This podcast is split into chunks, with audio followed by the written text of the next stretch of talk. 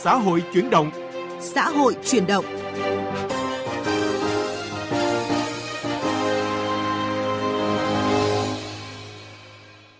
Biên tập viên Minh Khánh và Thủy Tiên kính chào quý vị thính giả của chương trình Xã hội chuyển động. Mời quý vị đến với những nội dung chính có trong chương trình hôm nay. Giải pháp nào ngăn chặn các loại tội phạm với những phương thức thủ đoạn mới? Nội dung của chuyên mục Vấn đề xã hội. Chuyên mục sắc màu cuộc sống mời quý vị và các bạn cùng đến thăm khu du lịch sinh thái độc đáo tại xã biển Bạch Đông, huyện Thới Bình, tỉnh Cà Mau.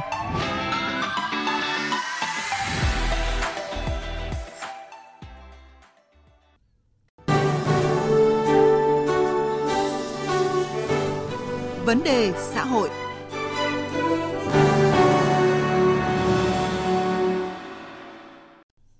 Thưa quý vị, thưa các bạn, thời gian qua, nhiều loại hình tội phạm mới phát sinh như lừa đảo trên môi trường mạng, buôn bán ma túy, đe dọa đến an ninh trường học, bắt cóc trẻ em, mua bán người, vân vân.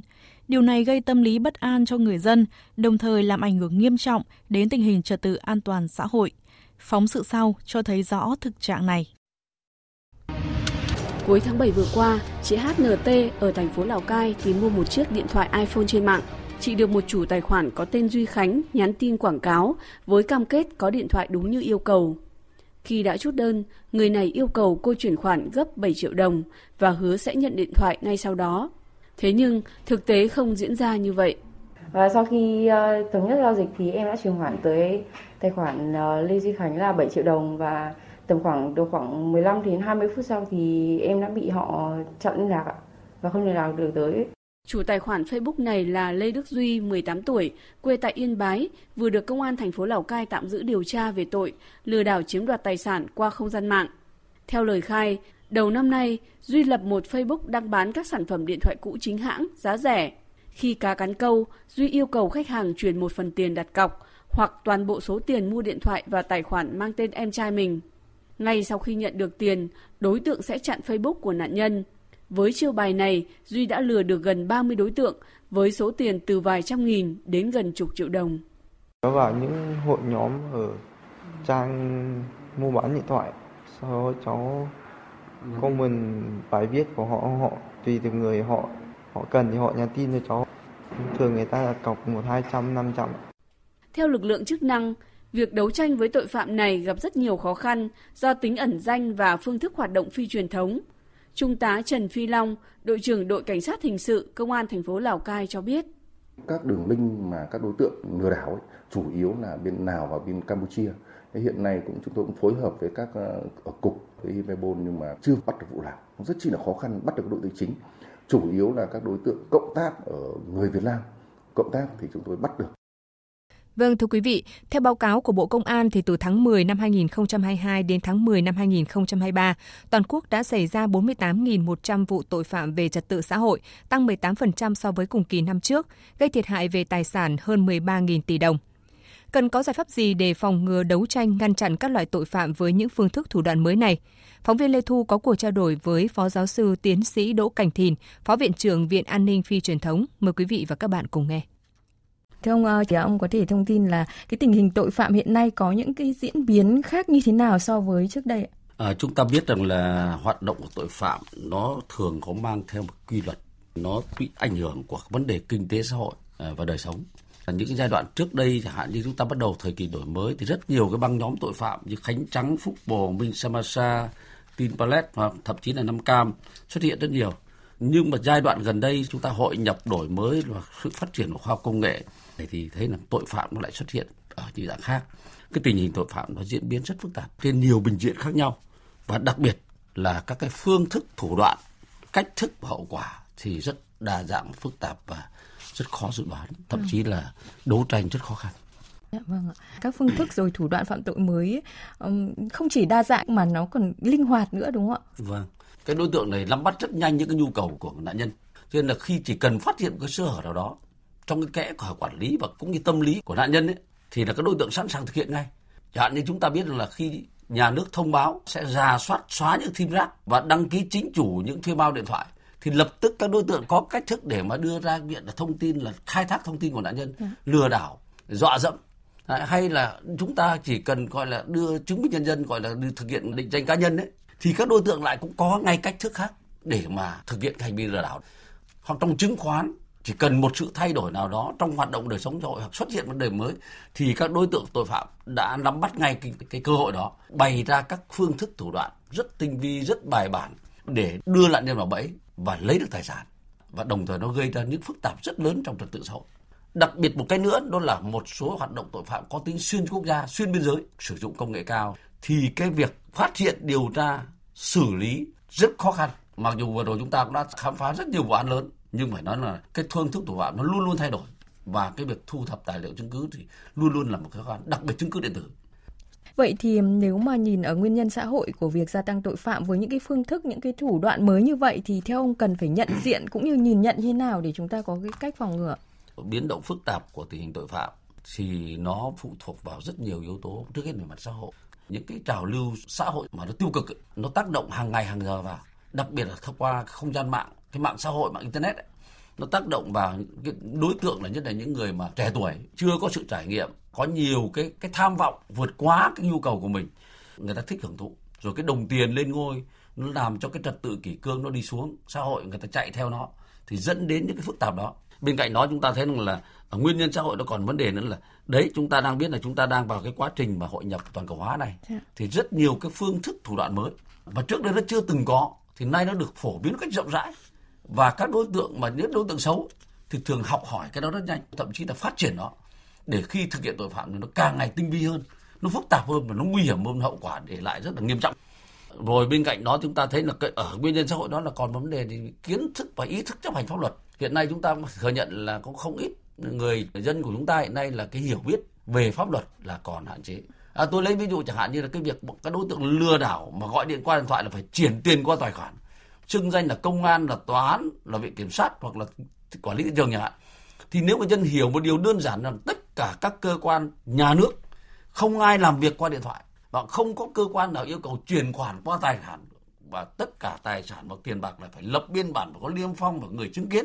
Nếu hiểu được như vậy thì chỉ cần một cuộc điện thoại gọi là, anh có tài sản này, khoản này, gửi vào đây chúng tôi quản lý. Nếu không trả lại thì hiểu ngay đó là lừa đảo.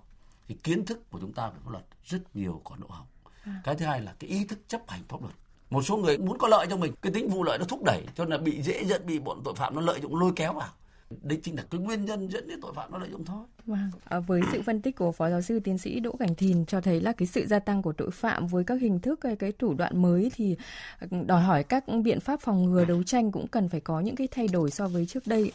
À, phó giáo sư tiến sĩ Đỗ Cảnh Thìn có cái suy nghĩ như thế nào? Phải chăng là phải có cái giải pháp quyết liệt hơn nữa và có sức răn đe hơn nữa để giải quyết những cái tình trạng những cái loại tội phạm mới như này? Theo tôi thì ờ, trước hết chúng ta cần phải trang bị cho mỗi người dân ý thức về tôn trọng và chấp hành pháp luật. Để bản thân đừng biến mình biến thành đại nhân tự nguyện. À, khi anh hiểu được pháp luật thì anh biết được những gì có thể cơ bản đúng sai. Thứ hai là chúng ta phải tuyên truyền phổ biến các cái phương thức thủ đoạn cảnh báo sớm để cho mỗi người dân nhận ra những cái cách thức tội phạm có thể thực hiện để chúng ta tự có thể phòng ngừa được trước khi xảy ra hậu quả. À, cái thứ ba là tôi cho là các cơ quan chức năng phải có các biện pháp tuyên truyền là một quản lý sử dụng các công cụ pháp lý khoa học công nghệ để phát hiện ngăn chặn sớm.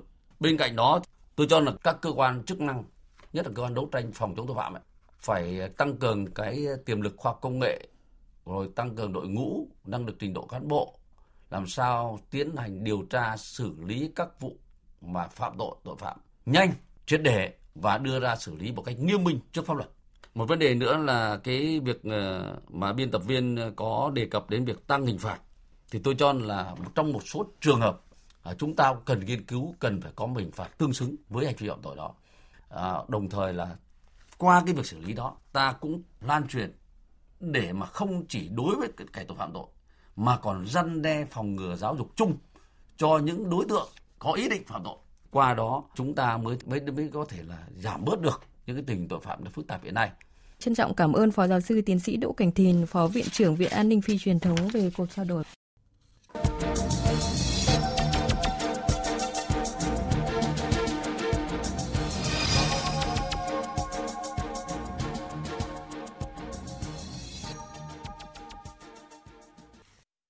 Chuyển sang một nội dung đáng chú ý khác, Thưa quý vị, sau hơn 17 năm thi hành, luật tiêu chuẩn và quy chuẩn kỹ thuật đã đưa hoạt động trong lĩnh vực tiêu chuẩn, quy chuẩn kỹ thuật ở nước ta được nâng lên cả về chất và lượng, phù hợp với các thông lệ quốc tế. Tuy nhiên, trong bối cảnh hội nhập quốc tế sâu rộng như hiện nay, đặc biệt là việc thực hiện các hiệp định thương mại tự do FTA thế hệ mới, đặt ra yêu cầu là việc sửa đổi, xây dựng luật cần cập nhật các quy định mới về tiêu chuẩn, quy chuẩn kỹ thuật, từ đó tạo động lực mới cho hội nhập quốc tế, thúc đẩy phát triển kinh tế xã hội bền vững. Ghi nhận của phóng viên Tạ Lan. Báo cáo của Tổng cục Tiêu chuẩn đo lường chất lượng Bộ Khoa học và Công nghệ cho thấy, hiện Việt Nam đã công bố hơn 13.500 tiêu chuẩn Việt Nam TCVN, đứng đầu trong nhóm các nước ASEAN, trong đó tỷ lệ hài hòa với tiêu chuẩn quốc tế, tiêu chuẩn khu vực đạt trên 60%. Bên cạnh đó, các bộ, ngành địa phương cũng ban hành trên 800 quy chuẩn kỹ thuật quốc gia, QCVN.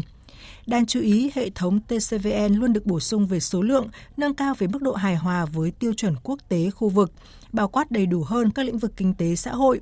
Hầu hết TCVN ở các lĩnh vực ưu tiên, các sản phẩm chủ lực của nền kinh tế, có phần nâng cao năng suất, chất lượng sản phẩm hàng hóa, năng lực cạnh tranh của doanh nghiệp Việt Nam trên thị trường trong nước và quốc tế. Tuy vậy, trong bối cảnh Việt Nam ngày càng hội nhập quốc tế sâu rộng, đặc biệt là việc tham gia và thực thi các hiệp định thương mại tự do thế hệ mới, các hoạt động sản xuất, kinh doanh và xuất khẩu hàng hóa dịch vụ ngày càng đối mặt với nhiều quy định, yêu cầu nghiêm ngặt về tiêu chuẩn, quy chuẩn kỹ thuật tại các thị trường nước ngoài. Ông Trần Thanh Hải, Phó Cục trưởng Cục xuất nhập khẩu Bộ Công Thương nói. Chúng ta cũng thấy có một cái xu hướng đó là hiện nay thì cùng với cái việc tự do hóa thương mại thì cái việc là có những cái hàng rào thương mại mới cũng xuất hiện đặc biệt là những hàng rào thương mại gắn với cả vấn đề về môi trường. Cái xu thế mà hiện nay các cái chuỗi cung ứng đòi hỏi phải thân thiện với môi trường, đây cũng sẽ là một thách thức rất lớn. Đây là yêu cầu của thời đại, nhưng đồng thời nó cũng sẽ là một cái thách thức Nghị quyết đại hội 13 của Đảng đã đưa ra tầm nhìn và định hướng phát triển đất nước, trong đó nhấn mạnh hai nội dung, chủ động và tích cực hội nhập quốc tế toàn diện, sâu rộng có hiệu quả, nâng cao năng suất, chất lượng, hiệu quả, sức cạnh tranh của nền kinh tế, gắn kết hài hòa, hiệu quả thị trường trong nước và quốc tế. Đây là hai trong những mục tiêu định hướng mà luật sửa đổi, bổ sung một số điều của luật tiêu chuẩn và quy chuẩn kỹ thuật hướng tới. Các nội dung được xem xét sửa đổi, bổ sung không chỉ khắc phục tồn tại, bất cập trong luật hiện hành, quan trọng hơn, thể hiện tầm nhìn chiến lược của Việt Nam trong sân chơi quốc tế khu vực. Thứ trưởng Bộ Khoa học và Công nghệ Lê Xuân Định nhấn mạnh. Qua 15 năm um, triển khai, hệ thống pháp luật đã xuất hiện những bất cập và vướng mắc trong thực tiễn cũng như chưa đáp ứng được nhu cầu thay đổi và hội nhập quốc tế trong thời kỳ hội nhập, thời kỳ tự do hóa thương mại và thực thi định thương mại tự do thế hệ mới, đặc biệt là các hiệp định CPTPP, EVFTA, RCEP để đất nước phát triển nhanh và bền vững, các chuyên gia nhấn mạnh chúng ta cần tích cực hơn trong phát triển kinh tế xã hội, chủ động hơn trong hội nhập kinh tế quốc tế. Trong đó, tiêu chuẩn, quy chuẩn kỹ thuật là những công cụ hữu hiệu để đạt được những mục tiêu này, giúp nâng cao vị thế, uy tín của Việt Nam trên thị trường thương mại quốc tế.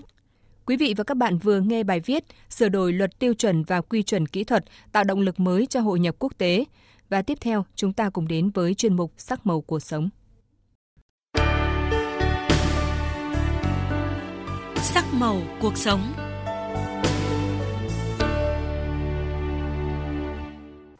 Thưa quý vị và các bạn, xuất phát từ tình yêu thiên nhiên, động vật hoang dã, gia đình anh Trương Minh Thắng ở xã biển Bạch Đông, huyện Thới Bình, tỉnh Cà Mau đã chuyển một phần diện tích trồng lúa, nuôi tôm thành vườn cây xanh mát, nơi trú ngụ của hàng chục nghìn cá thể chim cò, biến nơi đây thành một trong những địa điểm du lịch sinh thái hết sức thú vị của tỉnh Cà Mau. Mời quý vị cùng thăm vườn cò độc đáo này trong chuyên mục Sắc màu cuộc sống ngày hôm nay.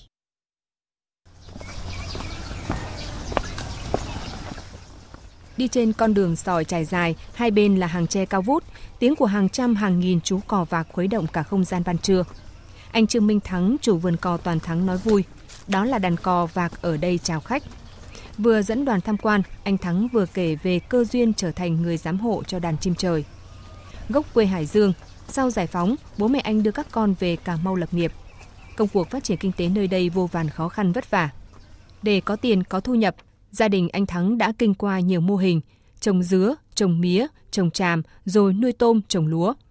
Khi toàn xã Biển Bạch Đông phát triển mạnh mô hình nuôi tôm, đất đai chuyển dần sang thành ao hồ, nhiều loài chim trời không còn nơi trú ngụ. May mắn là nhà anh Thắng vẫn còn một diện tích lớn cây tràm nên chim cò về trắng vườn. Nó cũng có một cái nguyên nhân. Cái may mắn nữa mới có chứ không thể nói nào mình có kinh nghiệm là mình nuôi có đâu. Từ khi có cái vườn cò về đó thì gia đình em làm ăn thấy nó may mắn hơn. Ừ, cho nên gia đình em là quyết tâm là để bảo tồn cái vườn cò. Khi chim về ngày một đông cây tràm không chịu nổi gia đình anh Thắng quyết định mở rộng thêm diện tích vườn để trồng tre. Vậy là chim cò đã có thêm nơi để làm tổ và sinh sản còn mỗi người trong gia đình anh Thắng lại có thêm một công việc ngoài trồng lúa nuôi tôm, đó là bảo tồn đàn chim trời. Vườn còn này không có nguồn thu. Ừ, đa số mà cho người ta tham quan cũng không đáng nhiêu tiền. Mình thu hoạch đó, đó là tôm lúa. Không phải biết cách nuôi tôm thì có kỹ thuật là nuôi chúng. Phải cộng thêm một cái may mắn điều kiện thời tiết này kia đó. Chứ không phải là biết không là được. Ở đây nhà đất rộng đó, em thả thua cái tôm ít chết đó. Mình bắt tôm to đó, thì bán nó có giá hơn loại 25 30 con ký à. Ký nó khoảng gần 300 ngàn đó. Nó có giá hơn là chỉ bắt những tôm hàng 4 hàng 5 ký với trăm mấy 200 mà. Là nhận không có nhiêu. Lấy lúa, tôm, nuôi trở lại vườn cò. Từ diện tích ban đầu chỉ 1,4 hecta Đến nay, sau hơn 20 năm bảo tồn, vườn cò Toàn Thắng đã được mở rộng tới 10 hecta, là nơi trú ngụ của khoảng 20 loài cò với hơn 100 cá thể. Nhiều nhất là cò, còng cọc, bạc má, chim sen, vạc mốc, đặc biệt có loài bảo tồn trong sách đỏ như điên điển. Tiếng lành đồn xa, vườn cò dần trở thành một điểm tham quan du lịch sinh thái thu hút đông đảo du khách khi đến Cà Mau. Chị Mai Hoa, một du khách cảm nhận. Có được một cái điểm du lịch như thế, rất tự hào. Mong muốn là bà con lên đây là không không có săn bắt những cái loại chim đây để mà mình bảo tồn nó càng ngày càng nhiều hơn. Khi đàn chim phát triển sinh sôi nảy nở ngày càng nhiều, gia đình anh Thắng đã đầu tư hàng trăm triệu đồng cải tạo đất, xẻ kênh, trồng thêm cây cho đàn chim có nơi làm tổ. Dưới nước thả nuôi cá đồng, thả bèo để xử lý phân chim tránh ô nhiễm. Từ năm 2017, vườn cò Toàn Thắng đổi tên thành khu du lịch sinh thái vườn cò tư sự. Khu du lịch không chỉ tiếp đón du khách từ các nơi về tham quan, mà còn có cả các chuyên gia đến nghiên cứu về thổ nhưỡng, về các loài chim, trong đó có cả khách quốc tế. Đây chính là động lực để anh Thắng cùng các thành viên trong gia đình phấn đấu nỗ lực thực hiện mong ước của cha, đó là bảo vệ đàn chim trời cùng hệ sinh thái độc đáo nơi đây. Nội dung vừa rồi cũng đã kết thúc chương trình xã hội chuyển động ngày hôm nay. Biên tập viên Minh Khánh và Thủy Tiên xin chào tạm biệt. Hẹn gặp lại quý vị và các bạn trong các chương trình sau.